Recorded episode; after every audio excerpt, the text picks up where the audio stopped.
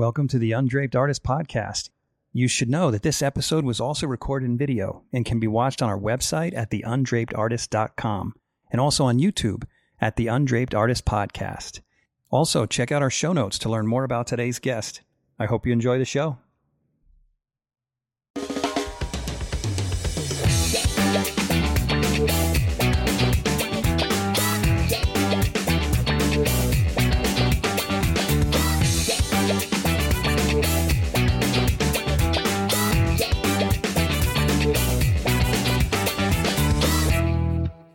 Bryan Mark Taylor, welcome to the Undraped Artist Podcast. Great to be here. I love talking to you, Jeff. So yeah, so we go we go we go back a little ways and have done some work together, which is fun. But it's good to have you here because I want to talk to you a, little bit about your life and where you've come from and uh, where you're going and um, everything you're working on right now. So let's start with your background. What tell me a little bit about where you did where you came from and how you ended up getting into this art field. Yeah. So, uh, well, first off, I think it's it's it's gonna be fun to talk to you because uh, I think I'm. Uh, we do have some similarities in that we have a, a broad passion of what it means to have a creative life, and maybe some of the things I'll talk about uh, that I haven't talked a lot in other podcasts because we mostly focus just on painting. But I think, um, especially with uh, things that you enjoy doing and maybe I'll talk a little bit a broader range of, of some things. Oh, but, I uh, want to. That's that, that's definitely what my focus, what I want my focus to be. Yeah. So, uh, you know, I think we both have a, a mutual admiration in uh, Da Vinci, and mm-hmm. uh, you know, I consider, you know, a god, right? in terms of just yeah. the, the person, the patron saint, maybe of of what I would like to have get out of life, and that is kind of a total immersion in what life has to offer. And so, as a kid, I was we kind of lived on the edge of town uh, in uh, Bountiful, Utah. We were the highest house uh, on the edge of town, and I kind of grew up in the back hills, wandering around, kind of getting in trouble. It's kind of a Huck Finn lifestyle you know, starting fires when I shouldn't have started fires, um, you know, finding buried treasure, um, catching lizards, uh, catching snakes, you know, uh, backpacking, hiking, fishing, all kinds of stuff. It was a very kind of open ended. Um, I was kind of a turnkey kid where uh, my parents didn't see me. I, I left in the morning, was wandering and doing, you know, stuff with my friends, playing in the dirt and then would come back kind of at dinner time. Uh, and I think that for at least for me and the kind of creative uh, or the life I wanted to live is really it was really beneficial for me because you know I do have to admit I do have some and people probably be surprised to hear this and I and I actually haven't talked much about it but I think I need to talk about it a little bit because it's I've noticed it's been a benefit to people is I'm kind of an anxious soul and I have a certain amount of uh, social anxiety. And, uh, you know, just being around people is both a great thing and something that I enjoy, but it's also extremely draining.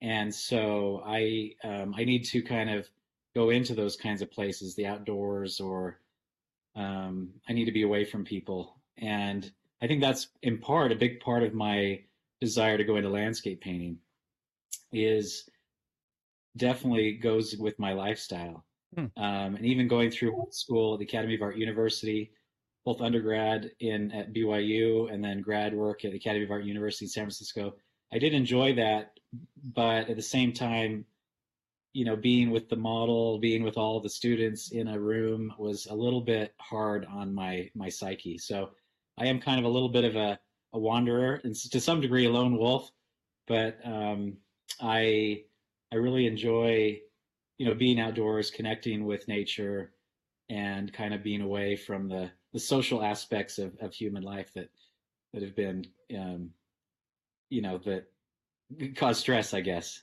to some degree. Yeah, you know, and it's interesting. Ironically, oh, go ahead. The interesting thing is, I married somebody that's extremely social, mm-hmm. and uh, like if I had my way, I'd probably live out in the middle of uh, nowhere, and then engage with people on on occasion. But my wife, you know, definitely not doesn't like that. So we're we're more in this kind of a suburban lifestyle um, with a big backyard, at least to have kind of a little bit of a farm and stuff like that. Yeah. So I guess it's the best of both.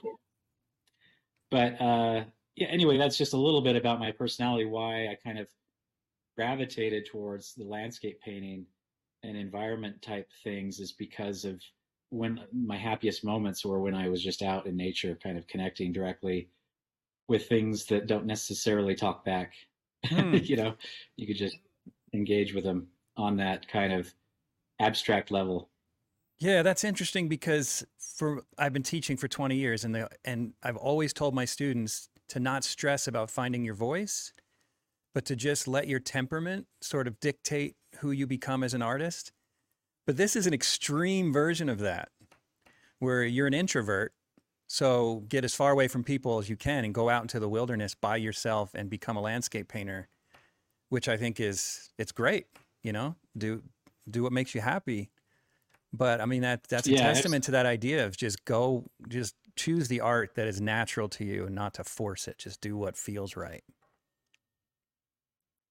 Yeah, you know, and I think there's a lot lot to that. Um, and I've had this conversation also with artists that are maybe deciding, you know, if I started painting teepees and cowboys and Indians and things like that, I could make a lot more money. You know, the market's really strong for Western that type of Western art. But you know, at the end of the day, I get back into this idea of you know the people and the and and I just want a little bit more of the purity. Even when I paint, uh, you know, cityscapes that are really bustling, I I don't focus as much on the human element, but more kind of what humans have created, and and just on a kind of visual abstract level. Hmm. I think I connect with artists like Richard Diebenkorn quite a bit because of that uh, reason. Um, some of the Bay Area artists, uh, of course, uh, also Wayne Thiebaud and, and others, you know, there's just kind of an abstraction to uh, what they're interested in, and I think that's a part of what I'm what I'm gravitating towards. Less of the figurative element, uh, even though I guess my work would be considered in the figurative tradition because it deals to some degree with realism uh, or elements of it. But it's really not the realism that is attracting me, but it's the the shapes and the colors, textures, all of the abstract elements. Those are the things that are really kind of gravitating that I'm gravitating towards. Hmm. Um, and so it's kind of the patterns, the patterns of light and shadow, the patterns of nature, the rhythms of, um, you know, even the movement of animals and things like that. All that kind of stuff is is really interesting. And that's not to say that I don't like. Again, I don't like that. I'm one of those uh, people that hate humans or, or things like that. I'm not. I'm not like that.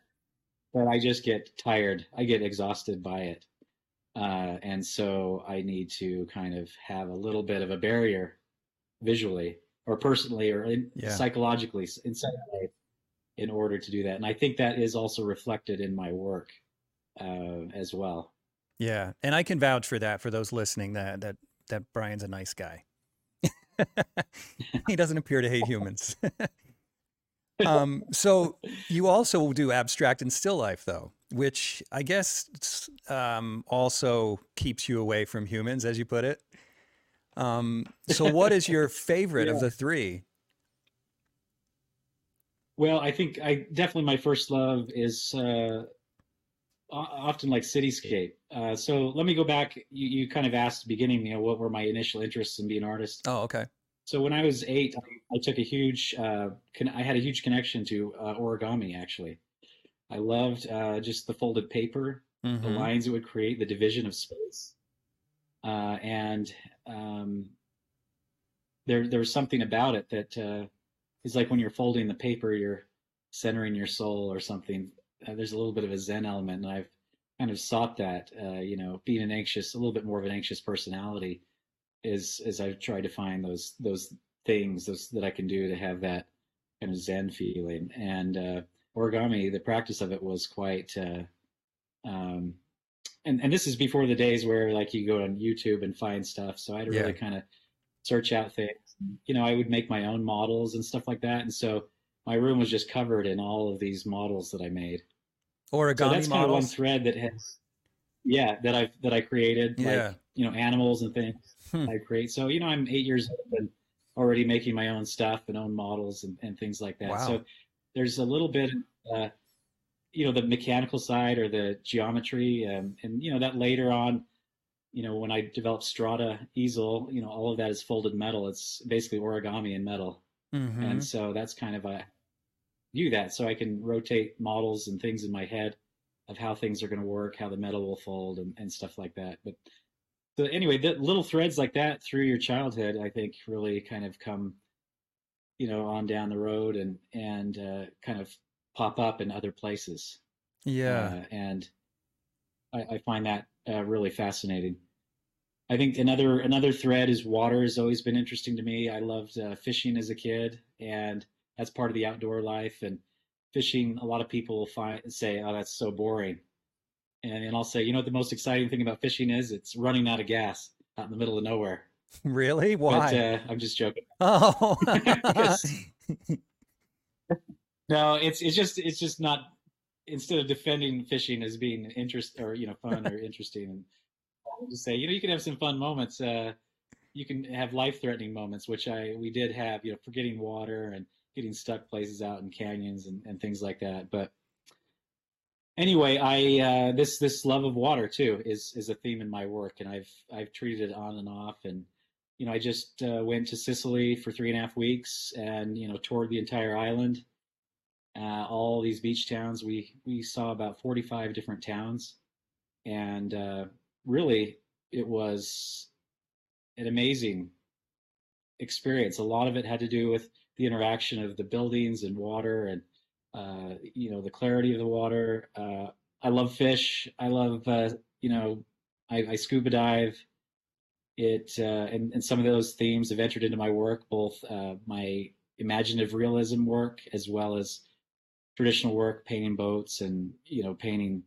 Uh, you know the abstraction of water is just a fascinating thing. That's something I'll be talking about at Vision X Live as well. You know, it's some it's a theme again that started in my childhood and uh, is part of my temperament. yeah. Kind of interact with something. So when you have a sketch of Da Vinci where he actually studied how water swirled around after it came out of a pipe, you know, as he uh, noticed that, I really resonated with his desire to kind of understand this abstract motion that was going on. Hmm.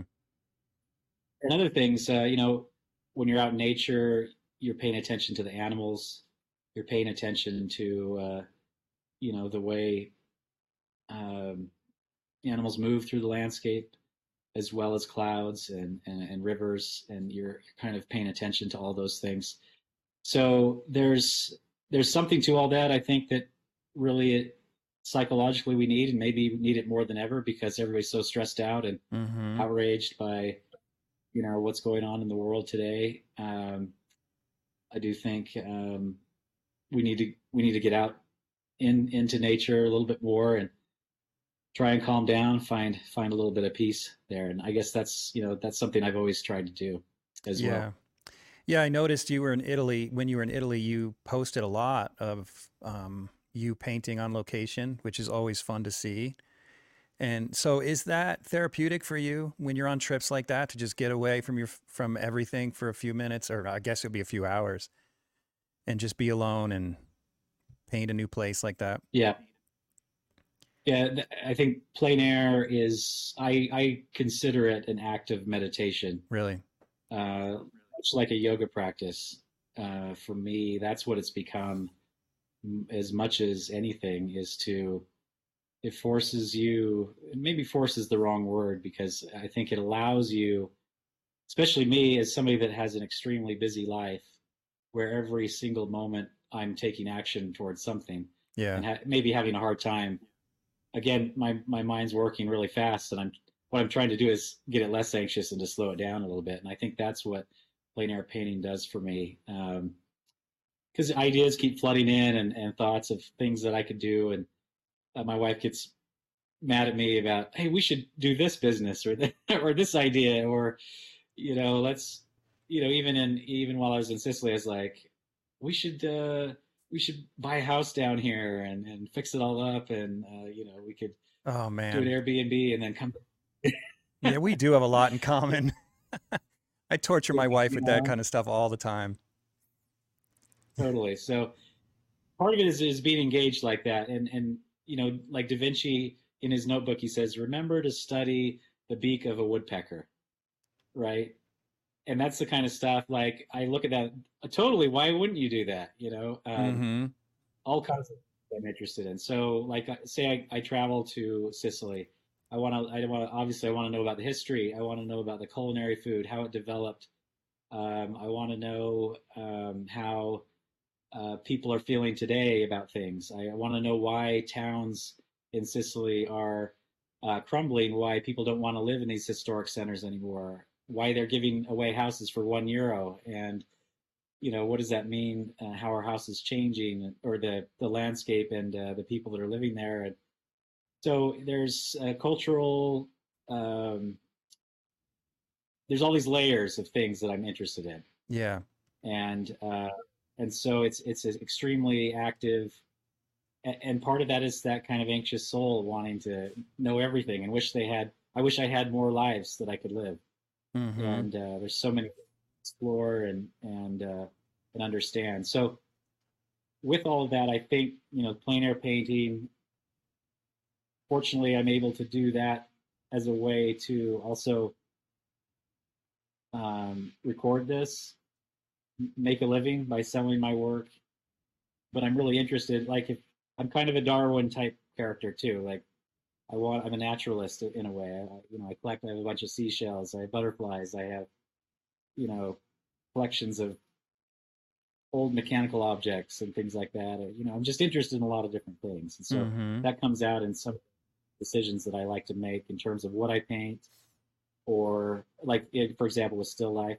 Still life is an extension of the things that I'm interested in, uh, observing, looking at historically, or you know, in our modern times. Um, like in the garden, I have a you know extensive garden, and I'm growing all that fruit, these fruits and vegetables, and those end up in my still life. So it's just I'm really I love a rich, interesting life, and that's why I love you know like these conversations when we're talking together about you know, people like you that are really highly engaged, want to do different things, not content with ju- just doing the same thing day in day out. You know, have multiple projects that are going on at the same time. Uh, you want to kind of really suck all the marrow out of uh, out of life, right? Mm-hmm. And Yeah. So and how uh, have you make um, observations. how have you okay, so for those of you who don't know, I'm just going to name off a few things that I know of that you've done successfully. So obviously you've made a great career as a painter. You developed Strada, which is a company that sells these great pochade boxes. And then you've developed Vision X Live, which is something actually coming up next month, which is this enormous conference online with hundreds of artists from all over the world that present. And then you're the co founder of Sentient Academy. So, did I miss anything as far as your businesses? I think for the most part that that covers kind of the main the Okay. main things. I have my hands on other things, but that Yeah. that's all that really kind of So, the ones we would know about, right? The ones you're public with. Um, so, how do you decide when something is worth your time? Because clearly, you're a great artist and you you do beautiful paintings. Um, and I know you've talked a little bit about the anxiety, and you and I have talked about this. I deal with the same thing. I work myself into like an anxious tizzy, and then like I need to slow it down. But so, how do you decide when uh, building a house in Italy is a bad idea and developing a the Strada easel company is a good idea? Like, how do you how do you work Yeah. through that in your in your life? uh, usually uh, my wife is kind of a, a trigger mechanism, you know. Oh, really? like totally ridiculous. But I did have to. I do have to fight back about some things that you know everybody was telling me that Strada was a dumb idea, and so I, I pushed pushed hard on that. But yeah, no, that's a good that's a great question because there are some ideas that, and I and I would argue some people say, well, this idea wouldn't take that much time, and and what I would say is every idea, if you're going to pursue it in the right way, takes about the same amount of time, which is a lot of time Mm-hmm. and a lot. That's the reality of it. That means even if you're studying earthworms, it's going to take all your time, you know, or if yeah, if you're going to be any good at it. Any yeah, exactly. And so so that's that's one of the challenges that uh, somebody like Da Vinci had is like leaving it, abandoning paintings and maybe not doing as many paintings as they would have loved to do, or because maybe he'd, he'd go in and he'd really focus on one particular thing for a little while. I guess I, I call them micro obsessions. But you want to get you want to get good at it, or you want to understand it. You mm-hmm. want to really uncover it. And um, I, at the beginning of my career, I jump into things a little bit and maybe waste some of my energy. And so, part of it, I, I, I do tell myself like, like this this house idea is it's fun to muse over, you know, and talk about over a few drinks or or whatever, and um, talk about with you know different people. But at the end of the day, is it worth giving up X, Y, and Z for it? And is that going to um, ultimately, uh, you know, increase your happiness or increase your the, the life that you want to live? And you know, it, it's always gone back to the main thing is I want to have a creative life. I still want to keep painting. I still want to, um, you know, uh, make sure my kids are in, you know, good, healthy place. Mm-hmm. And uh, so, why I, I think having a family, you know, having a relatively large family of four kids, that has that gives me a little bit of grounding to where I can't have all these. I, I I'm pretty certain if I wasn't married, I didn't have kids, that you would see I would be uh, maybe a serial entrepreneur would have 12 businesses or things like that and and uh, be doing all of that on top of painting.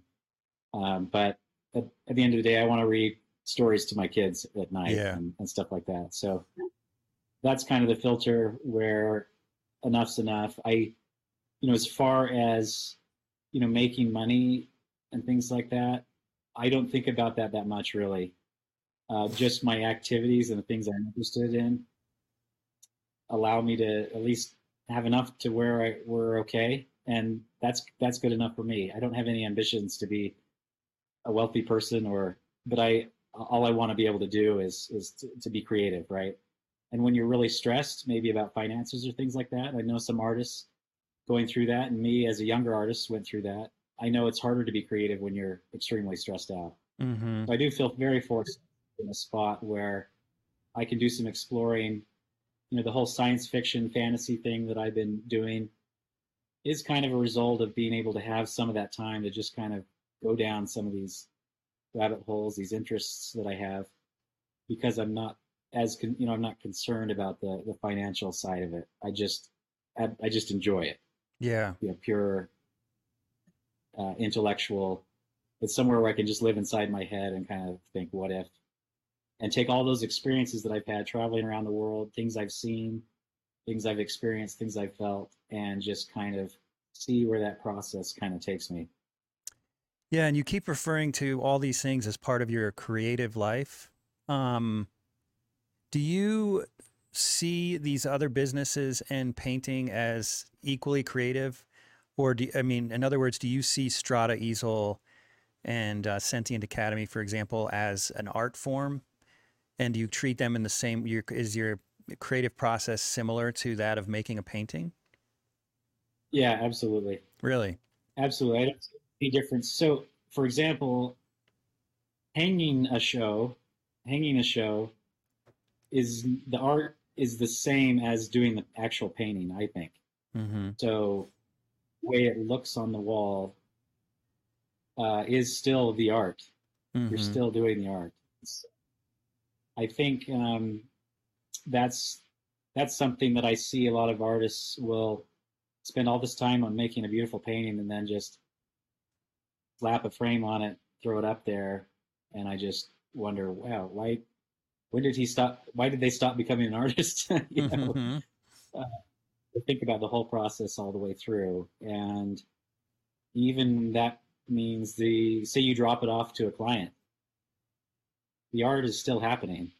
Yeah, you know, it's the conversation you're having, the stories you're telling, the, the, the way you're listening to the person you're talking to, and what they're feeling and responding to that, that's all part of the art as well. So I, I don't think art, uh, at least in my view, art ever ever stops from when you go to bed and when you wake up. Uh, it's always the you know creative life is always a big part of it, and uh, even the way you have people over and the experience you create. You know, I try and create experiences when we have people over at our house to mm-hmm. have to come away having had a had a good experience. So um, yeah, I I, I, definitely see like with with Strada with um, you know the the easel experience, even the touch of the metal, having real materials. Uh, things that I've thought about too is the fact that aluminum is recyclable.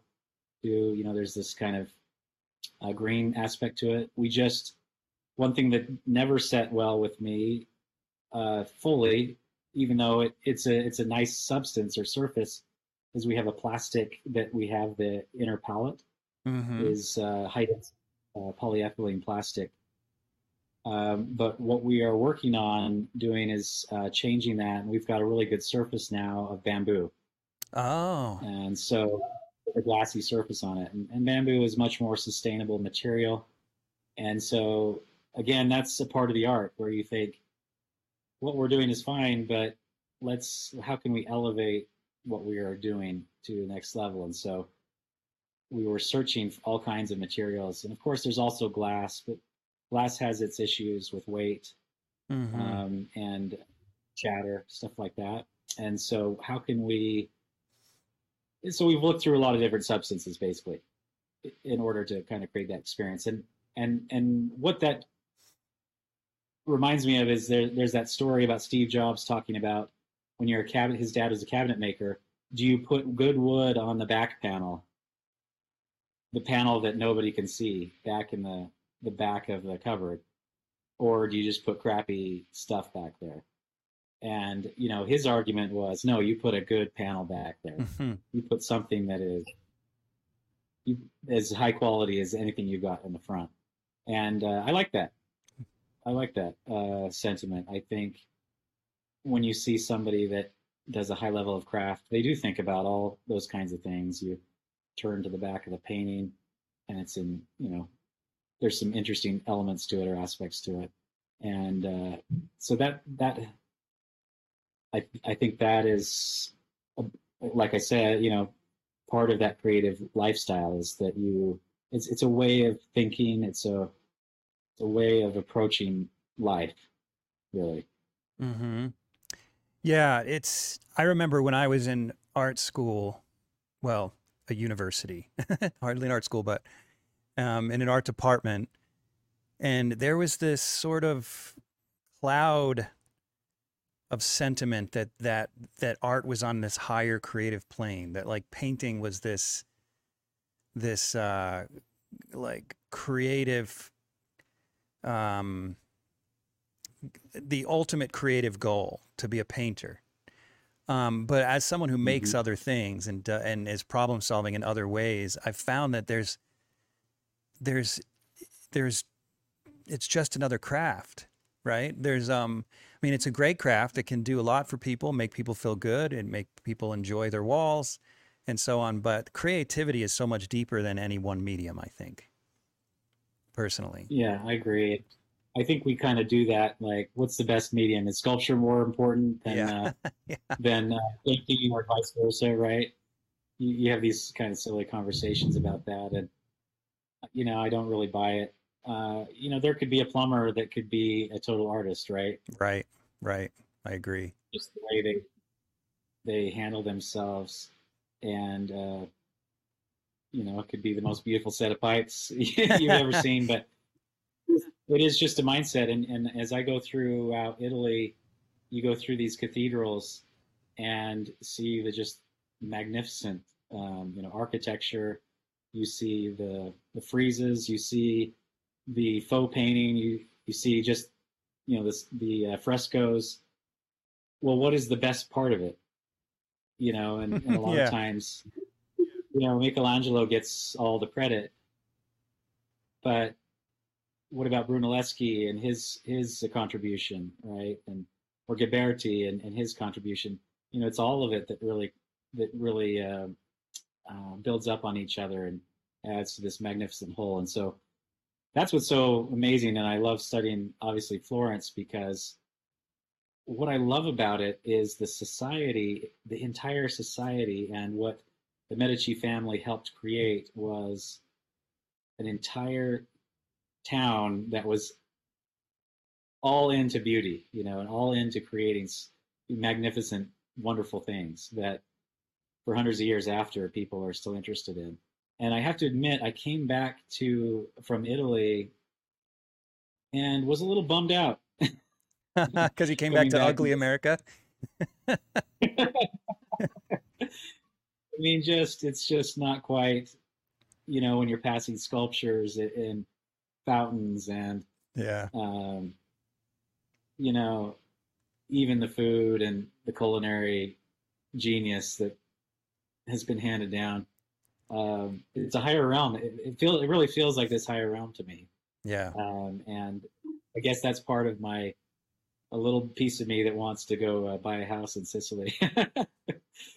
so, um, but I guess I got I to some degree I just need to be content with um, you know at least uh, once a year or so going over there and kind of filling the well, filling my bucket again with things. But I would like to see, I think in America, we still have so much more that we could be doing, right?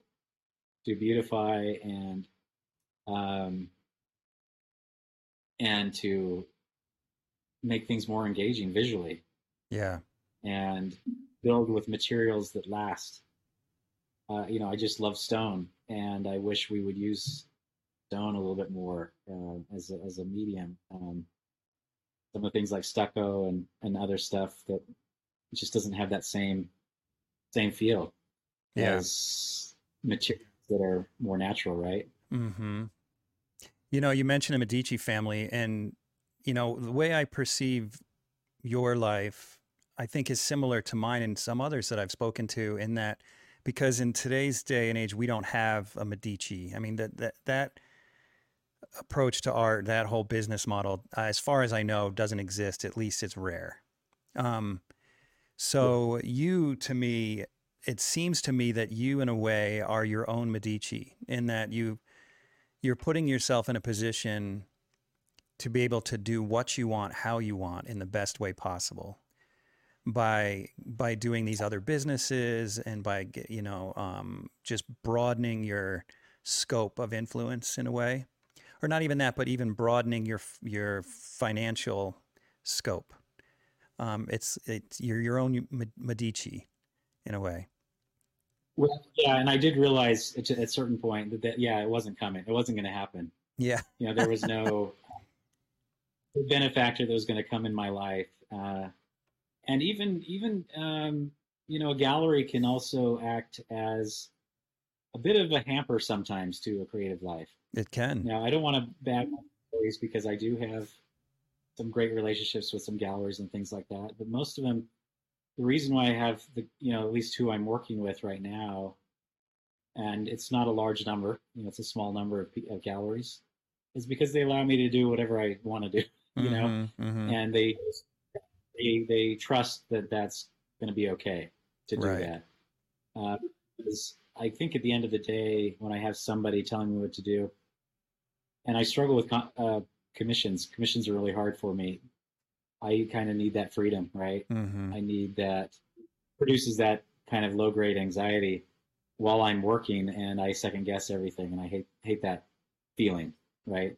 So even when I do a commission, I'll say, "Okay, I'll paint this, and if you do like it, great, buy it. But if you don't like it, that's totally fine, because I'm going to paint it how I want it to be. Mm-hmm. You know, it's that kind kinds of ends up. It's kind of on those terms.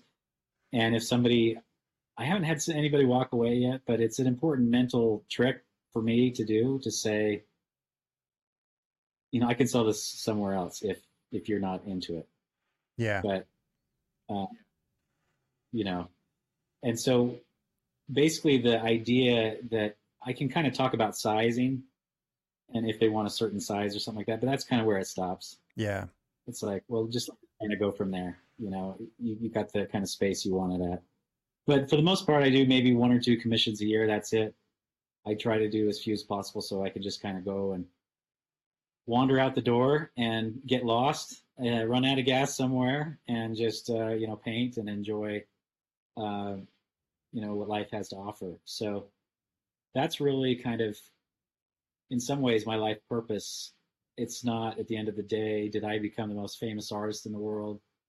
Um, I do. I, that doesn't. I'm not really as you know worried about that. I do want to have these. What I'm looking for is authentic experience. Hmm. So, and and even when I travel to Europe, I'm looking for authenticity as well. So, for example, I found uh, someone that had packed their mozzarella in myrtle leaves because that's how they did it traditionally. They tied it up with a, a couple of these ropes and the fresh mozzarella instead of the plastic bags. They, they they put it you know just wrap it in these leaves that were moistened and that's how they kind of served it. And it was just this beautiful thing. Here it is it's just mozzarella but it was in my view a work of art. It was it was beautiful. And so that you know it's the best mozzarella i've ever had in my life. Maybe not because it tasted the best but it just created this experience. And so i go out and you know go on these farms and look for uh, you know some recipes and things you know some secrets about how to live that kind of beautiful authentic life and uh, tell you what, I we found this these people that were making pickling zucchini, and uh, that's the way I'm going to have zucchini from now on. It's, really, what is amazing. that? Just is it like pickled or something else? Yeah, so it's pickled, and then it, but it's pickled like a fresh pickle, uh, yeah. and they can it in a specific way.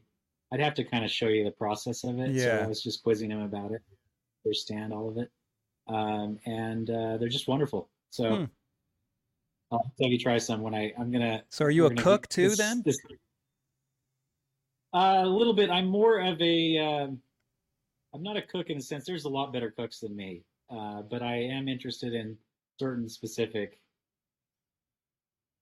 things. That, so I'm not I'm not like a general wonderful cook, but I I I love. I have been trying to make the perfect uh, hmm. spaghetti or ragu sauce for about 25 Really? You're on a mission to make the perfect spaghetti sauce. Yes, yeah. So, and I had a I had a master that I that I, I had dinner at his house every Sunday for several months, and it, while I was in Milan, Italy, and he he was he's the guy that I've always compared myself to. So I'm always kind of trying to source the right ingredients and just the right mix to get just the the perfect uh, perfect thing. So you know, just just things like that, and that that translates into your art. I think when you approach approach life in a in a way of curiosity, but also the desire to improve, right, and and push forward, you know, incrementally. Be willing to fail multiple times mm-hmm. to get to the the thing you're after. I, I, I totally embrace failure, and I you know failed multiple times on you know lots of different things uh, and I'm, I'm totally okay with that it's just the learning process right yeah you know i think a lot of these paintings you know people ask me you know what's your favorite painting what's the best painting you ever done and i don't even see it like that i see my paintings as uh, just leaves of a book in a journal kind oh, of really right yeah hmm. and uh, i think that for me is it's more looking at the life, the complete life of an artist, rather than just the work. Uh, so sometimes we compartmentalize and just say this, you know, it, just look at the look at the work of, of the artist, and, and at the end of the day, maybe that's what uh, you know an art historian. That's all they're going to kind of look at, and maybe the things that influence that work of art. But I find it much more fascinating looking at the whole artist and seeing, you know, various layers and aspects of who they were and you know what they believed, what motivated them, um, and and how that influenced influenced their art. So at the end of the day, if uh, you know the accolades or, or things like that that happen, I I'm, I'm not as interested in as I am in each day being a little bit different than the last one, and improvement happening or jumping into something that's new and interesting, different to explore. Uh, I never see myself just producing the same type of work over and over again.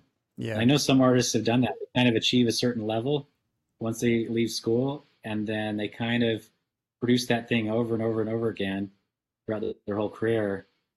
And I just don't see myself. That's where I look at Picasso, and I do like one aspect of his career, and that's you know he kept, constantly kept changing his abstractions, right? Um, I don't have a lot of wonderful things to say about Picasso usually. Me neither. but that could that's one of them that I think. Um, I mean, I I'm okay with this idea of artists changing and evolving and growing. Yeah. Although I know the market kind of wants you to stay in a certain place. Yeah. So let me. I mean that that's what a lot of artists or you know people that told me when I was younger and in school is like get good at a thing and do that thing. Yeah. Right? Yeah. So okay, let me backtrack a little bit to about three or four minutes ago in, in what you were saying. So you were talking about how you don't really measure the artist by any particular painting, but more like the thoughts of the artist, the experiences of the artist, the the overall accomplishments of the artist. So would you say that that any one painting is not really the the most important art, but it, the artist himself is the art to you? Yeah, I think it's the life more.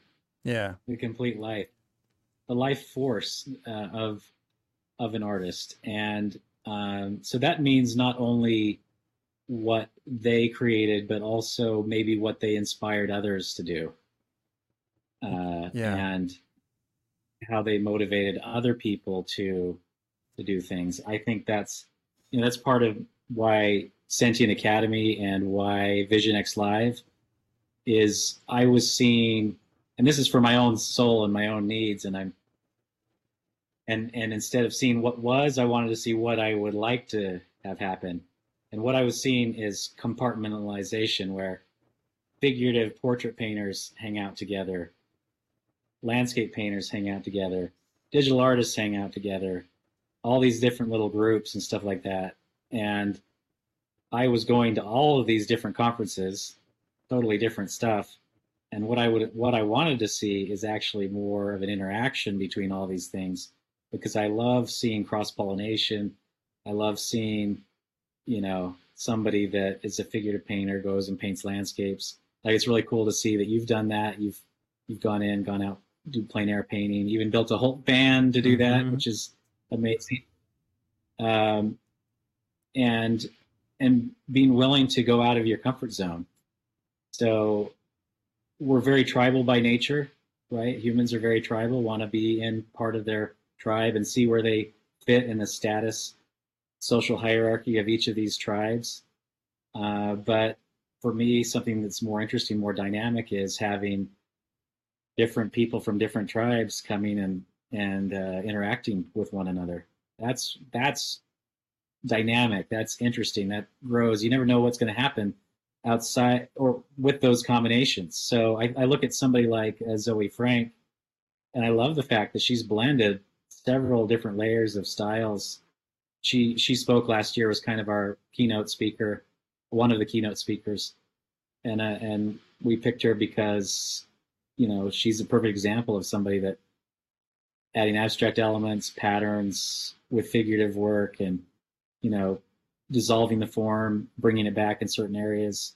Uh, a lot of things that she's kind of mixing together to create something new, and so that's kind of fun to see that. It's also fun to see artists that go back and forth between using digital work and using uh, traditional work. You know, artists that are kind of hybrids like that can do both. Uh, and you know, Dave Dibble is a great example of that, where you know he has this early career in animation, then uses those techniques of a lighting designer to take his reference and light it in, in really interesting ways, and then use that as a reference for painting. So to create some unique uh, lighting things in his traditional work. So that's the kind of stuff that I think, uh, at least for me, engages me on a higher level than if every person just gets up and says, uh, my shadows are thin. I paint them thin, and then I put thicker paint in the lights, or Mm-hmm. you know, things where you you you hear it like twenty times in a row because everybody's kind of doing similar, the same thing. You know, Right. Yeah. most part. Where what if you had somebody come up and say, I put my lights in first and I put them in really thin and I put my shadows in really thick. You know, everybody'd have a heart attack in a realistic. That's funny. so, but that's what I'm looking for Yeah. is somebody that, that does that and then pulls it off. Well, that's the key, though. That's the one thing I wanted to point out in that it's not like you're You just pull it off. yeah, it's not like you're just throwing the net in the ocean and whatever comes up in the net you're putting in Vision X Live because you're No. you're still very selective because eh, as far as I can tell, every single person, even though they're in all these different disciplines, they're all very good at what they do and they're excellent craftsmen or craftswomen, you know. Um, so the, So that line. ties them all together. What's that? Craftsmanship is craftsmanship's the bottom line there, Yeah. right? Craftsmanship and caring about what they do and taking it to a high level. Right. So they don't necessarily have to paint or draw or sculpt or digitally create in a in a specific way. It just needs a big part of it's high level. Uh, we're looking for thinkers, not just practitioners, I guess. Mm-hmm. And it's the thinking part that the, when we're asking questions like, do this because it looks good, you're saying, why do I do this? Why is it necessary for me to do this? And what does it do for me or what is it conveying to the viewer? You're asking the whys, right? Mm-hmm. The deeper reasons behind why do you get up each day and go paint in the first place? Uh, and, you know, why are you spending hours and hours and hours on this certain maneuver or something, this certain mode of painting and this certain technique? Why do you set up the canvas the way you do? Why do you set up the lighting the way you do? Why do you choose the objects that you do? Or um, why do you abstract this area? Why not abstract it? Um, why sharp edge? Why soft edge? Instead of just that's how it appears, so that's why you should do it. Right. Uh, so I think there's there's a lot to be ex- still to be explored, and uh, you know one thing that's kind of exciting too is there's an element. I've recently I've been working on a painting that wa- or that the initial imagery was created using AI, Hmm. and so I'm figuring out some different textural. I'm developing techniques to try and mimic some of the AI some of the things that AI has done. Wait, what do you mean Uh, by AI? That's a pretty broad statement. so there are um, apps uh, applications now that um, with text you can put in a bunch of word a word salad basically, and then it spits out stuff. So you can Hmm. blend things like blend, you know, uh, Michelangelo with uh, uh, Richard Diebenkorn. You could just do something like that, or Van Gogh. And so, what is what does that look like? So then it spits out through all its algorithms, grabs some imagery off the internet, and then you know turn on the blender. Then it kind of spits it out, Yeah. and it's developed textures that I've frankly not seen before. Hmm. And so, trying to replicate some of those textures is maybe an interesting element that will end up in some some of my work at some point. Well, that I'm- is I'm just- really interesting. I'm working on all kinds of different tools that even you know current tools, past tools that that could you know take art further. It could be a dead end, uh, but I'm willing to spend you know a couple of days on it to see if it might go somewhere, and then we'll kind of see from there. Right. Make another assessment: is this worth continuing on, uh, or is it you have to jettison it? So those are the kinds of things I love. That kind of exploration that's what gets me up every day is like it's not the commission it's Yeah. it's the the ability to be creative and and try something new and um, you know do some experimentation now again like you said there's certainly a lot of crap out there uh, too, and you have to be just somewhat discerning Yeah. about you know what you take, what you what you let go, and um, but again, that's to your own temperament, and uh, you know making that decision, wading through that kind of stuff. Again, I've hit I've hit some dead alleys, you know, some or blind alley, I guess you'd call them, um, and but you know, it's like the light bulb thing with Thomas Edison. You know, he tried all these different filaments till he gets the right one, right? That he's tried over a thousand to get the, the right one that, you know, will make the light bulb work. Uh, to some degree, you have to do that as kind of an artist and, a, and an inventor type type of personality. So some artists are more virtuosos, right? Where they hone their craft and it's less about ideas and more about just the virtuosity of their ability but other artists are more thinkers, com- maybe more composers, where they're moving things around and constantly thinking about why this there and why that there. And there's a lot of repainting going on. I'm just talking about maybe a painter because that's what I relate to most. There's layers, there's decisions being made and and un- and taken off and then put back on, and maybe multiple times that's happening uh, I think those people a little bit more interesting, and and they also have this layer of the intellect, like what are they trying to say with the work, and so even though it may your decision may break with reality, what you see, it is something that is uh, more going with a feeling or an intellectual thought, and so that's why you break fidelity with nature, right? Maybe for the good of the whole painting Mhm. you break fidelity with nature. Uh, so that kind of stuff I find really fascinating. Is when you say, "Yes, I see the form turning there, but I'd rather have it flat Mhm. because it does Hmm. it, it does something for the imagery." So you make you're making a choice to break with nature so that I don't know whatever it is you're trying to say. Well, let's Maybe go. it's uh you want sharper edges so you're angrier, or you know, it's like an angrier emotion that you're doing, or it's a more a, a more forceful thing than if you soften an edge, something like that. right.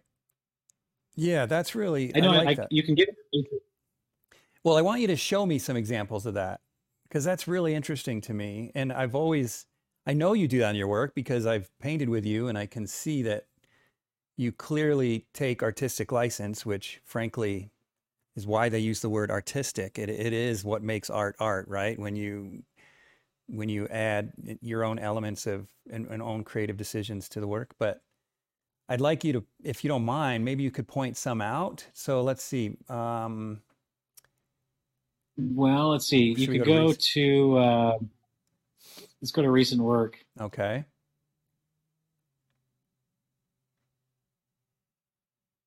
So let's go to the evening evening lights of Loire Valley because it's a more representational piece. Okay. Yeah. So tell me about this unfortunately, the texture, uh, the texture of it you can't uh, appreciate. It's a large pane, like thirty six forty eight, right? Yeah. Uh, but if you know, zooming in on it, uh, it's the the paint is in varying degrees of thickness depending on where you're where you're at in it. Mm-hmm. Um, also, what I've done is I've reorganized the. I've kind of cheated the perspective uh, on the river, and um, you know, you, you somebody look at this and say, "Oh, you just copied what you saw," You would but think every single thing in you think right, that's that's good but though. everything has. Yeah, there, but there's nothing in here that has that is what I saw in the reference. Not, I mean, everything's adjusted. Everything. Every single thing in it. no kidding. everything is adjusted. So that's uh, even the color temperature of the sky. Uh, of course, the main idea. I mean, this was done from a eight by ten plein air sketch. Okay. So I did this at Loire, France, and um, I'm looking at the big, broad shapes. Where this is, you know, a series of triangular shapes that I'm that I'm utilizing. You know, that culminates in those uh, two towers, this the steeple there yeah. you know even the reflection i've fudged the reflection it's doesn't it's not how the reflection would actually work Um, You mean from the for torches some- or the lights up here on the bridge? Your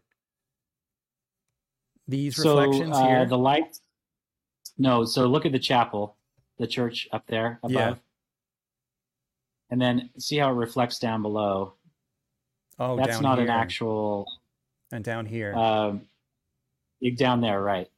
So I can't have a strong reflection on the bottom part, like I with the type of water where it's a little bit more uh, calm. mm-hmm. You would actually it's very you'd see the reflection very clearly, No uh, but compositionally, doesn't. And so I had to work to soften the edge in a way that I could convey the idea of the the points going down to the water without actually conveying without actually doing it. So and still psychologically, I- maintaining the, le- the level of realism, like it's still convincing and naturalistic. Yeah. Right. So that's that there's an example. You know, and all these lights, they're all organized in a star pattern or a way that is feels haphazard. hmm Uh, so I didn't copy any of the light positions. Right. They're all in an arbitrary way so that they you know the spacing is there's variety in the spacing. And also in the reflections they would all be pretty uniform but i've changed the brightness of each one also the length of each one.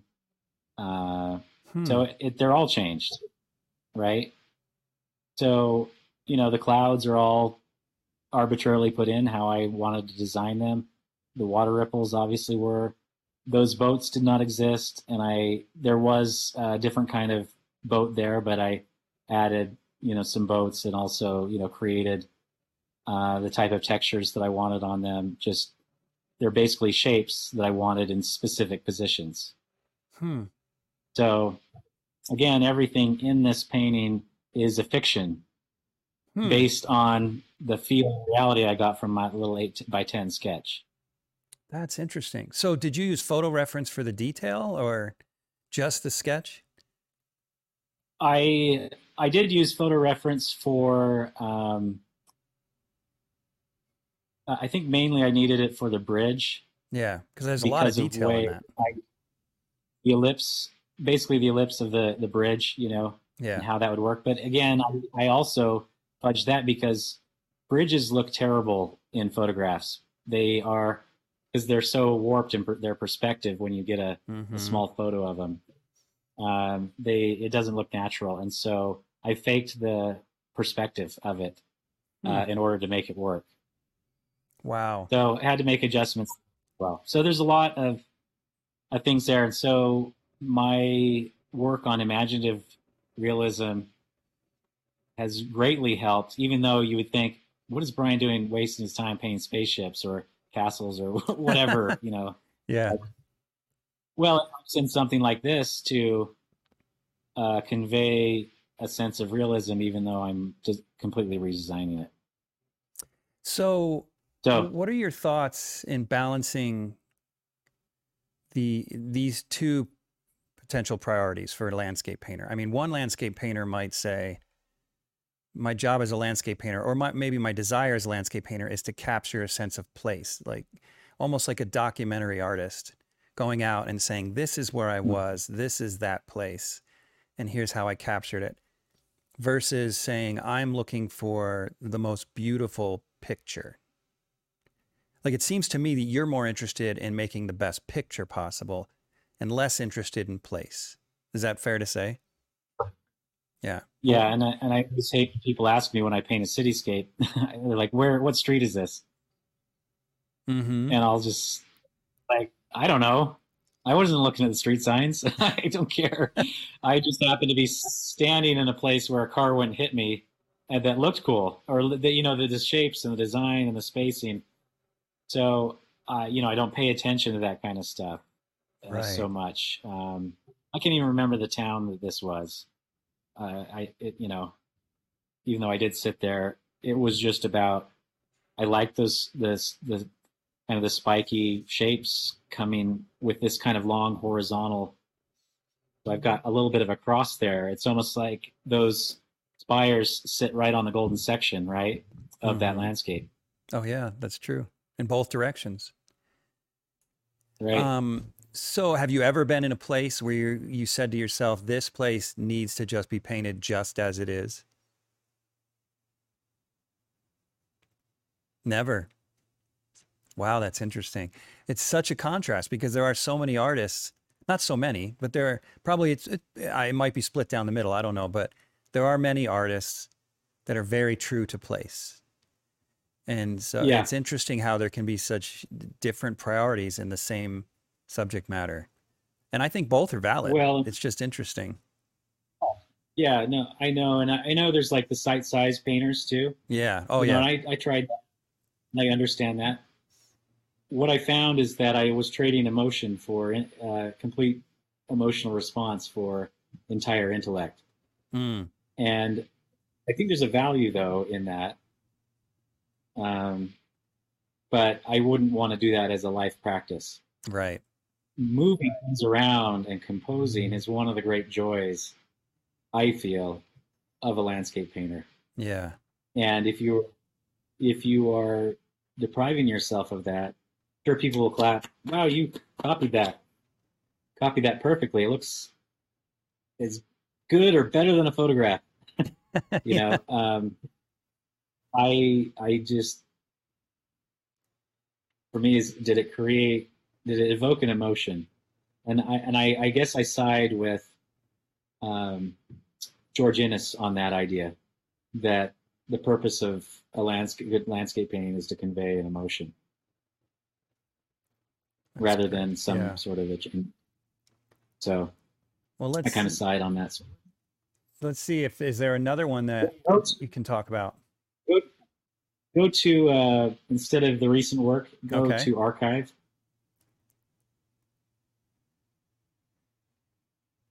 I love your Asian. I don't know what country this is in, but the ones that you've painted in various countries in Asia. well we can talk about that for a second uh, if you want to pull up that painting The, which one? This one up here? sure Okay. So Let's if you look at the writing, I even, I even had some Chinese people like, "Wow, your writing's amazing," and I and I have no idea what it says, and I wasn't even copying anything. So basically, it's complete gibberish, Hmm. right? There's no in, in that banner there. The writing is I just made it up, Hmm. and and I think that's an example of visually conveying the idea rather than just exactly trying to, you know, say you know the fruit costs this is you know a bargain fruit market or, Right. or whatever it was supposed to say Maybe it's a, a party slogan like be a good citizen or, or something like that. Uh, so uh, what i wanted to convey here is this is a fruit market. It has some colorful aspects in a very dingy very um, developing world environment.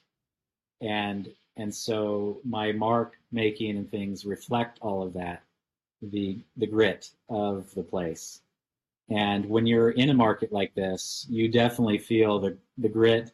You know there's germs everywhere. You know you really feel this sense of there's just like overpowering amount of visual information in places like that. And that was what i was trying to convey with with something like this.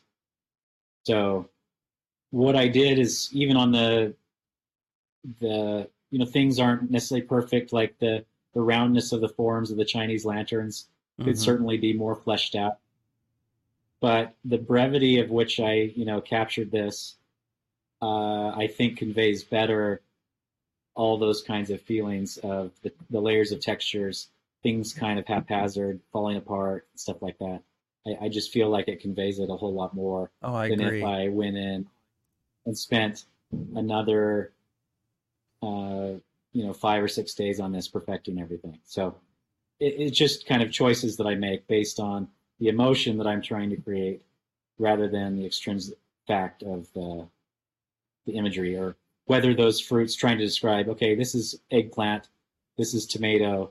Like if you look at the fruit there, I haven't really told you. You can kind of make some educated guesses, but I haven't really told you what kind of fruit that is Mm-mm. because I found when you paint all of the fruit all perfect, it will lose that quality, that initial quality that I was after. Yeah. And it's very thin and washy, which I think adds to that grittiness you're talking about. Like the foreground is just a wash. Right. Yeah, it's a kind of amazing how how little paint there is on it. A wash actually mimics the patina of all the surfaces a lot better than I'm than if I use thick paint. Having these washes, uh, almost using oil painting, oil paint like a watercolor. Uh, again, talking about those ideas of cross pollination, I've studied a lot of watercolorists and done some watercolor myself in order to use oils a little bit more like watercolor. That's what I've done here Mhm. is a lot of these applications washes and i haven't really gone back in with opaque opaque paint afterwards in a lot of these areas and what's that what that's created is these patinas these accidentals this kind of natural feeling of weathering and age that i found so interesting and uh, very visceral in in places like this so that's that was kind of the idea of what i was trying to convey here So, okay, yeah, man, it's gorgeous. I want to look at one. Let me look at one more of your landscapes here. Oh my gosh, let's look at this one. You know what? This is amazing because the perspective on a boat like this is very difficult. And you did it. It Yeah, looks effortless. Well, it's yeah, one of those pieces where you don't you don't change anything. You just kind of put it out. Again, I could have corrected a few things. The uh, yellow boat's a little uh, elongated. Uh, you know, and there's, but again, I like the idea of the brevity of the stroke. Uh, there is something I find compelling about, you know, putting it down and leaving it like you have, you know, the, like what you find in plein air work. You you just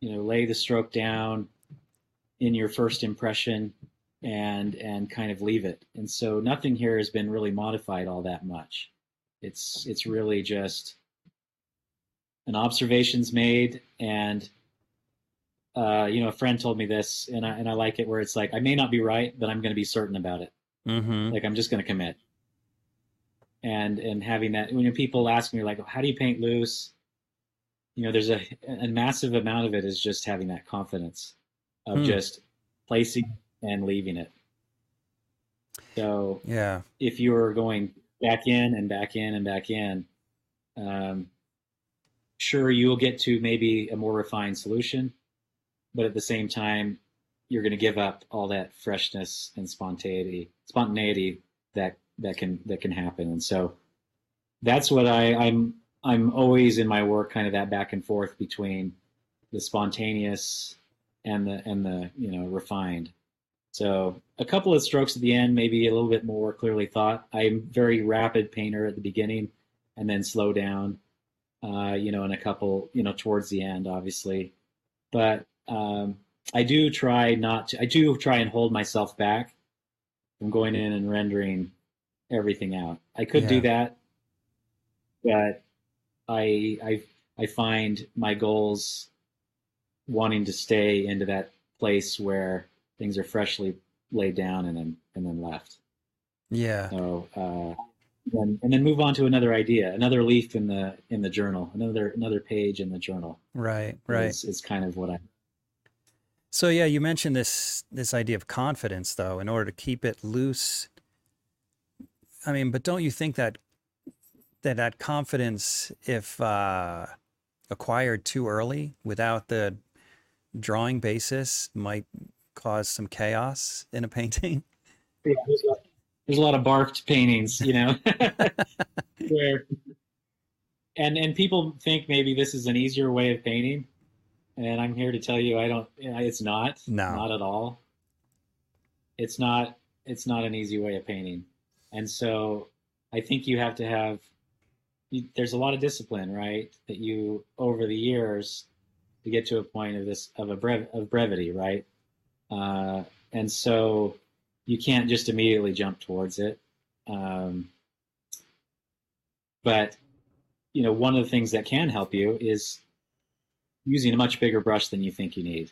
Mm-hmm. Uh, it's it forces you to use that brush in ways that a smaller brush you know when you have that tendency to render keeps you from rendering and and that's that's an important part of it yeah uh, so i think bigger brushes and then also having uh, a lot of paint on the palette but going back to this idea of discipline you know behind the you know there's a ton of drawing you know i even did a lot of figure drawing and stuff like that and probably would still do it if i if i didn't you know the things that i described to you Mhm. before if you didn't hate people so I much probably would. yeah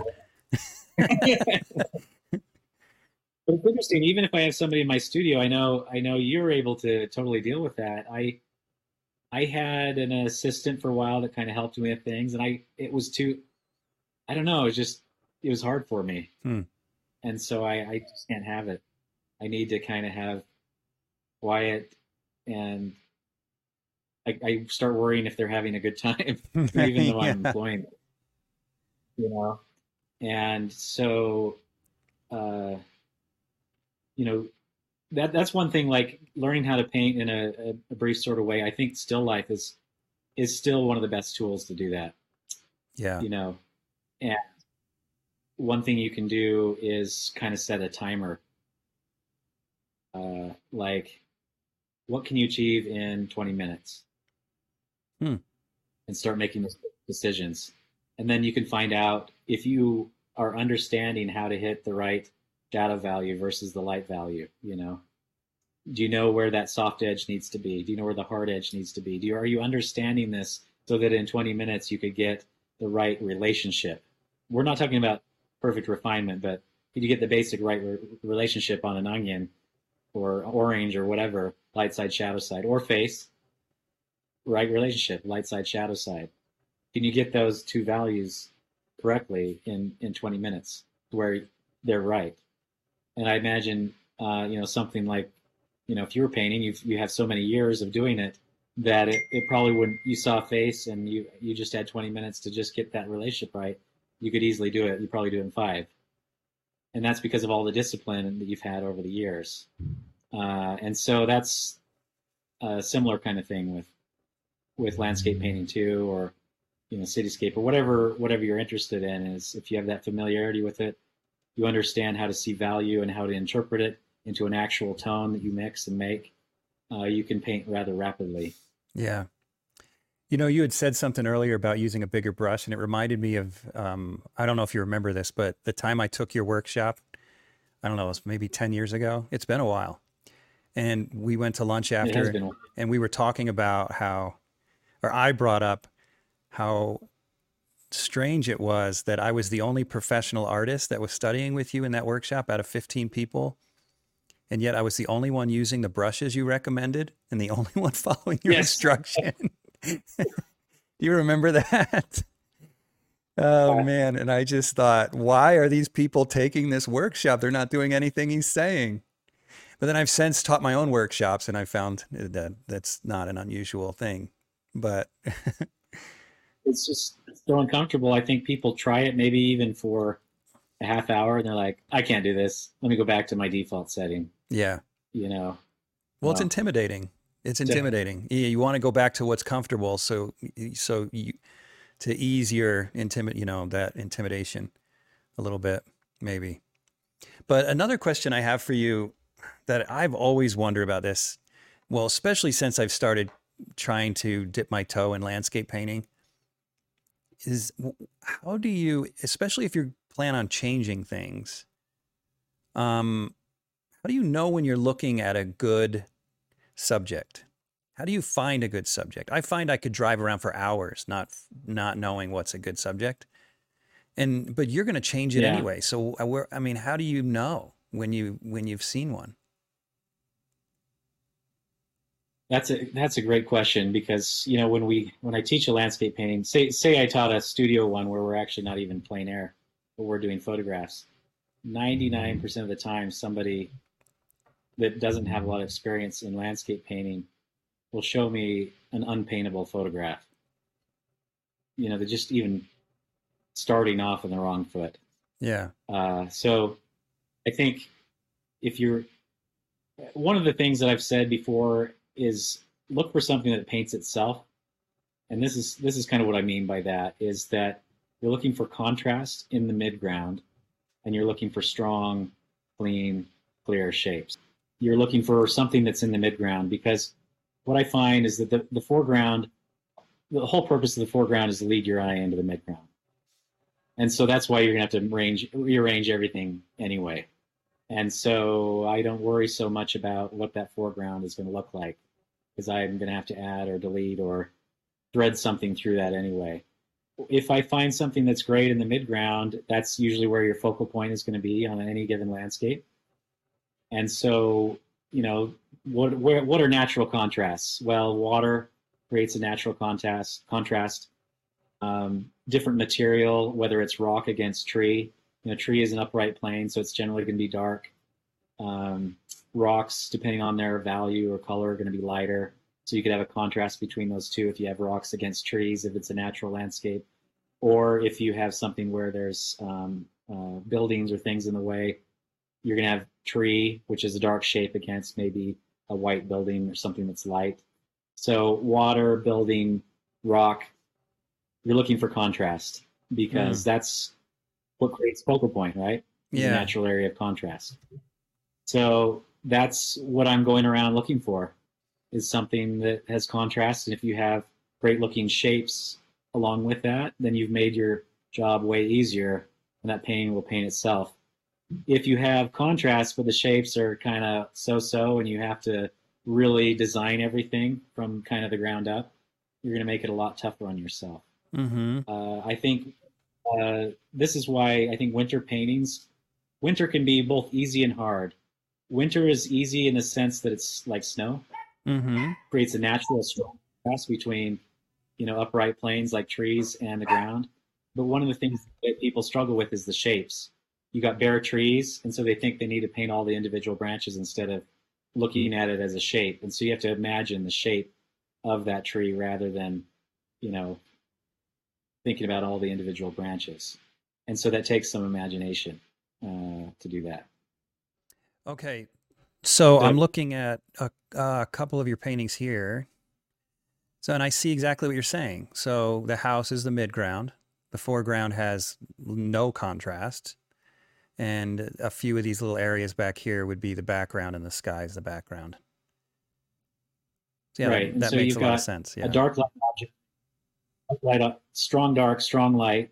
The roof, the shadow underneath the roof creates creates your contrast. There's your focal point. Mm-hmm. Plus, you got a sharp with with the barn, um, and then you've got midtones in the foreground, midtone in the background. Right. Piece of cake. yeah, it's easier said than done. So, Todd, let's talk about your imaginative work.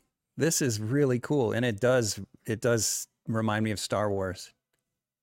So is this completely yeah. out of your imagination? So yeah, just you know, just completely out of your out of my head, and and it's something where I'm I wanted this feeling of this kind of dappled light going through a kind of a canyon sort of thing, and uh, insinuating there might be some movement in the kind of the back there.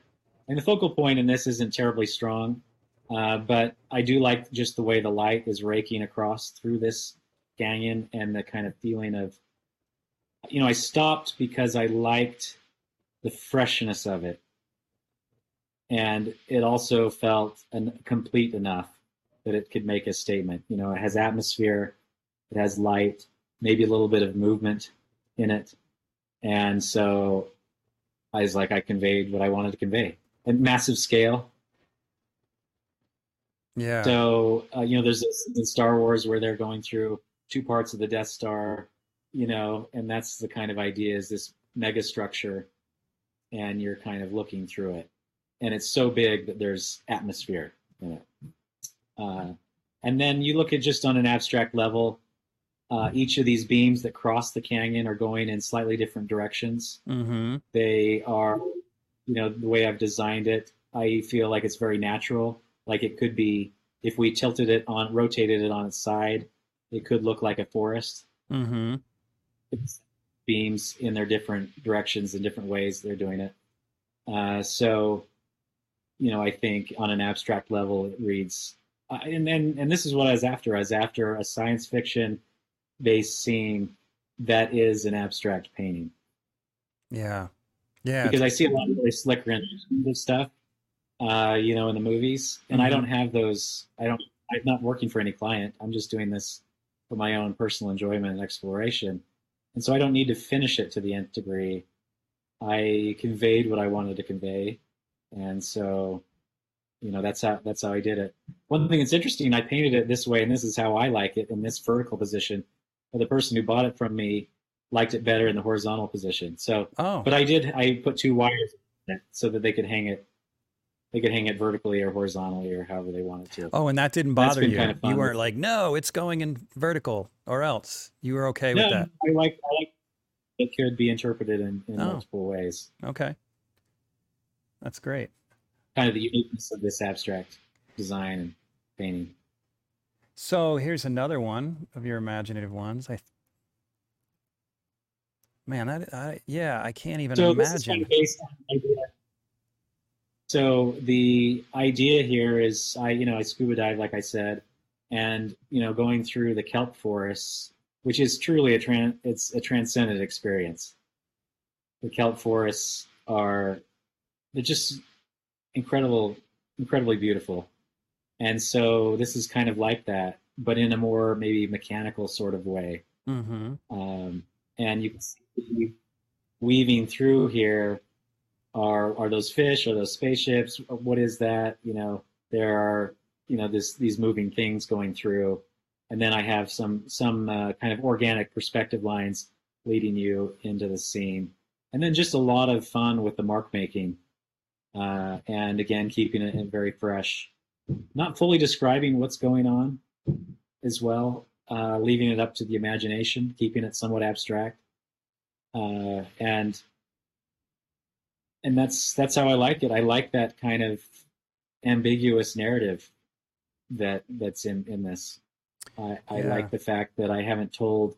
I'm not, not really an illustrator here. I don't need to be an illustrator. I'm not paid to be an illustrator, so I can kind of leave it where I want to leave it, mm-hmm. and uh, you know people can enjoy. You know, if you see this on the wall, it it's uh, you can put it in a very modern home, and it has you know, it's just got a kind of a cool vibe to it. Yeah. Uh, What's interesting like, to me? Who is this artist on? Yeah. acid trip, kind of. What's interesting to me is it's very abstract, and yet it has so much depth. And um, I mean, it just feels like you can step into it. So it's something and nothing at the same time. Yeah. So there, there's going back to the idea of you know you can just barf on a canvas and it's mm-hmm. not going to do anything but there are principles at work here. Like all my cityscape training, uh, you know, there's linear perspective that's being felt here. There's, uh, you know, atmosphere, you know, years of painting layers and layers of fields or layers and layers of mountains or layers and layers of city. Uh, all of that stuff is, you know, that knowledge is being put into a painting like this. So it's not just me like completely abandoning all um, love and reason, I you know there's still there's still all those elements that are a part of it. And in each of these imaginative works, I do have these elements of you know there's perspective and there's atmosphere and a sense of light in all of them. Yeah, yeah, that's really beautiful. And so that's that's what I like about, or that's kind of the abstract work that I would like to see that in the during the abstract movement, the abstract period of painting, the fact that they just flattened everything, there was no sense of light, there's no depth.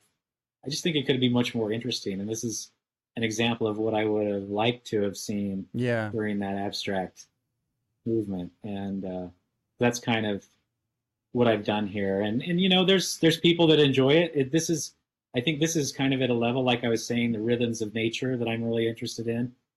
I do recognize that this will be completely lost on 99% of the people out there. It's like uh, you know artists that like to do atonal harmonies in their piano playing, or you know in their mm-hmm. music writing. Mm-hmm. Most of popular culture or people that love popular culture are just going to look at this and think this is, or not think anything maybe, or just like this is dumb. Yeah. But I think some people are interested in. They've seen a ton of imagery and are kind of bored and are looking for more and other new different things like that I think something like this might be interesting to them. Yeah, well, one percent of Because they people have- still a lot of people. yeah, so no, Well, I I think it's Unfortunately, gorgeous. I found enough people like it that I can that I'm able to do it, and actually, you know, not that that's the end goal. I don't show these in any gallery, uh, but I, you know, I'm able to find people that that buy this work. That's great. So I want to look at your still life too. Um, let's see. So you do this thing, I don't know, how often do you do it? It's called um, where you draw or paint once a day for 30 days. Remind me what that's called. The Strada Challenge. The Strada we call it. Challenge. Yeah, and they these remind we- me of that because you often do these during the Strada Challenge. So yeah, these tell are us a little these are actually that. all done. So the only time I paint still life is during the Strada Challenge. Oh, And okay. again, I've taken that to paint these works during that challenge where every day, as an exercise, as a meditation, I set an object together and I paint it. Now, people don't have to do still life, they can do whatever they want. Um, I've just taken the opportunity to do still life because um, I, otherwise I probably wouldn't do it. Yeah. Well, it's So easy to do different- it just on a pinch, right? You just grab an object, throw it on a table, and go. Exactly. Yep.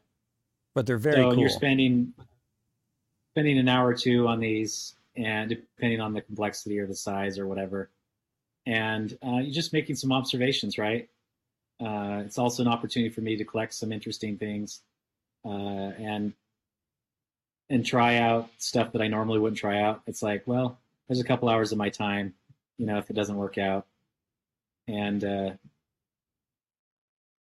yeah. so, you know, and things have been fun. that I've discovered, you know, I love painting bread because of, if you look at the, the bread piece in the center there, that's, it's the abstraction that I like. Mm-hmm. It's not painting bread per se, but it's the organic nature of it that interests me. Yeah. I, I, my, your bread paintings Yeah. are my favorite of your still lifes for sure. You can tell you really enjoy it. So tell us more about the Strada Yeah, so that- Challenge. What is, what is that and how do you participate in it? So uh, I I started the Strada Challenge because I would teach a workshop, and then a year later, I'd have people taking my same workshop and not improving at all. Mm-hmm. And I just got you know you you talk about when you're blue in the face, like you need to paint every day, right? If you're going to get better. And so um, I decided like, hey, you know, there's the Ironman challenge. There's there's um, a lot of athletic kind of things that people do for 30 days. So why don't we do um, something where we do a painting challenge? So I mean, it's been about 10 years since we did this. So this is really early on. Now there's a million different challenges out there, um, aside from the Strada challenge. But that's uh, that's that's what I found at the beginning. You know, a couple people were like, "Dude, paint every day for 30 days. That's too much to ask people to do." But I found that people just are so excited every every time it comes up to get ready to go and and do it. And so we've kind of created a nice ecosystem. We have about 8,000 people in a group on Facebook Wow. that um, you know paint the in the Strada Challenge and and you know a lot of people have been able to sell some of their studies and stuff like that. And for me, I've participated in order to kind of be a cheerleader. Um, I won't. I won't. I have to fess up. I won't be able to do it this September. I'll be in New Zealand, but I really think that uh, it's benefited me as well. You know, to, to do these kinds of uh, you know exercises, you know, quick exercises. Uh, I've you know I've learned a lot from all of it. And then you give away something, don't you? Like an easel or one of your pochade boxes? Yeah, we give, we give away five easels, Five. so we give Wow. quite a bit of. something. Yeah, we give a lot of a lot of merch. There's some other people that are uh, involved, other companies, and so we give brushes away and panels and and other things too. So it Hmm. it's it's just there to motivate people. But I keep telling them, you know, don't worry if you win or not. It it really is all about doing the miles and getting better. And I've some some people said they got them through cancer, chemotherapy, or other people through you know difficult times. Just gave them something to focus on. We do it in January when it's kind of the new year and people are kind of motivated to take on a new challenge. And then we do it in September as well. Uh, you know, as people are kind of getting back in the school year, kind of settling down from the summer, want to refocus on their art. So those are kind of the two times that, we'll, that we do it. And I just found that it's been really positive for a lot of people to get over the rut of beginning, mm-hmm. of starting, of being motivated. And and what I feel like we create here is the um, it's like going to class or it's going it's running with a whole group. And I found that my kids, it's just amazing. They get up at five in the morning and go running with the other cross country people. And they wouldn't do that by themselves, but since all their friends are there running, they'll go do it. And I, I feel like this is kind of the same thing that we've tried to create here. Mm. So I've really, you know, with the Strada Challenge, with the Strada Easel, with I've seen a problem that I've had in my own life, and I've really wanted to, even with Vision X, you know, the whole idea of, well, let's change this. I don't like how the world's functioning. I want to see something different. Let's change it. Let's make it better. Let's improve it. And uh, you know, it's been fun to, and gratifying to do that. And so I think you know when we talk about an artist's life, I think also um, you know how we help other people is a part of that legacy too you know yeah. you hear about some artists that perhaps really selfishly sure they made these really amazing wonderful works of art but at the end of the day they were just horrible to their family or whatever you know uh, mm-hmm. or you know just abusive or whatever i don't know the, the things can happen not always obviously but I, I think that uh, you know looking at an entire artist's influence and, and, career is, is kind of important. And I know that artists, even really fantastic ones, have had their have their issues and have their skeletons in the closet. I don't necessarily fault them for that. Um, you know, we're all human, uh, but at the end of the day, you want to live. Mm-hmm. You don't want to just have people clap when you're dead. Yeah. Right. Yeah. You could be buried in the pantheon, but yeah. you're still dead. yeah, that's a good point. Yeah, a lot of people have, you know, I, when I was coming up in the art world and in college and stuff, I remember artists would always talk about how they want to leave something behind. And if whether if you're a religious person like I am, my feeling is, well, the only thing I'm taking with me is what I learn so it's right. better what happens to me than what I leave behind. So I've always been about making myself smarter and better, right? But if you're not a religious person, it kind of is the same in the sense like, who cares if you left stuff behind? You're dead anyway. It's not going to make any difference to you. You're, you're just eating dirt at this yeah. point, you know?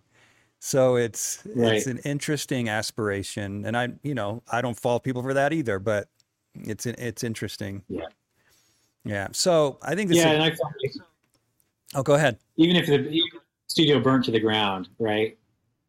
I would feel, you know, I'd be, I'd be a little heartbroken for a day or two, but I think I would just feel actually relieved to some degree. I could start over and start re- building new things. You know, there's nothing better than when I clean my studio and throw a bunch of old paintings or stuff away and then start fresh. Mm-hmm. And uh, I think some to some degree it could really help an artist to have their studio burned to the ground. Oh gosh. You kind of really see really important to you and it should be, I believe it should not be the objects in your life or things. I really think it should be well how are your relationships? How how do you are you enjoying life or do you enjoy the fact that you know things that you didn't know before, the skills you develop, and, yeah, and all of that. And so it's kind of a, a little bit of a test, right? So yeah, I like that uh, perspective. Kind of maybe kind of wrapping up here. Yeah, no, and I want to ask you one final question. I ask everyone this. So, if you could give a piece of advice to an aspiring young artist, what would it be? Now, and keep in mind that I want you know, you are not a you're not your typical artist. You you're an artist in so many areas. So um, I'd be I'd be curious on what your piece of advice would be to an artist slash entrepreneur who's just starting out.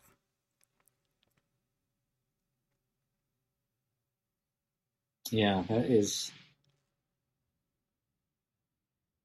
that is a great question. Um, well, if you add the entrepreneur piece to it, it's mm-hmm. a little bit different, and maybe a bit the same. But I think starting uh, and starting and be willing to fail, persistence and failure, right, are a big part of of what um, an artist's life is, right? I uh, if I could, if I had the mental ability to completely ignore or the worry about whether I had talent enough to do it or not, if I could impart that gift on a young artist and say, you will never have to worry about whether you have the talent to do it or not. Hmm. And they could just set that aside and just go and do it. As long as they, you know, have the self motivation, then um, I think they'd be just fine. Hmm because that persistence as you're trying to find out because here's here's an example. Here's here's here's what, like a pitfall. A lot of people talk to me like oh i have this business idea. And i'm like well are you doing it? No. And then they start thinking of all the problems and reasons why they can't do it and all this stuff and they don't even start right? And they're like well how did you get started? Well i started folding some paper and started thinking about what an easel would look like. Or I just start. I bought some paints and started painting. Um, now that doesn't mean you go, you don't go and find the right mentor or things down the road, because I think mentor is a very critical part of of learning your craft. You know, studying with you, studying with an artist that um, that exemplifies some of the things that you want is, I think, a really it's a much quicker way to uh, go forward. Uh, but I do think that a lot of people have all these ideas, but they just don't. The ignition part, or just starting and failing, is is just so hard for them to do, and they sit around and talk about it for years, right? And don't ever go forward and doing it. And so if you're not one of those types of people that feels like they can just jump in and start doing it, I don't know if art is the right career for you. Hmm. You might need some extrinsic motivation. You might need a job. You might need a boss, a taskmaster, because art is so much about the driven human, the, the human that you couldn't like. You put you or me in jail, we would, you know, be working on a Sistine ceiling in the jail cell, or you know, who knows what, right? Right. Uh, so it's something that you have to be really honest with yourself. You can't lie to yourself as if you have intrinsic motivation or not to hmm. uh, to go forward. So it's kind of a self assessment. Yeah. Of of, uh, of motivation. What's motivating you? And does that uh, does the motivation that you have will that motivate you to walk over hot coals? Because an artist's life is not an easy life. You're not choosing, you know, sipping uh, lemonade by the poolside.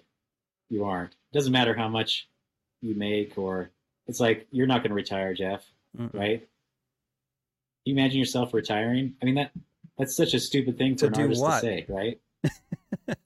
right. Yeah. yeah. Right but people retire in their in their fields because they never really fully wanted to do it in the first place, right? That's why there's the idea of retirement.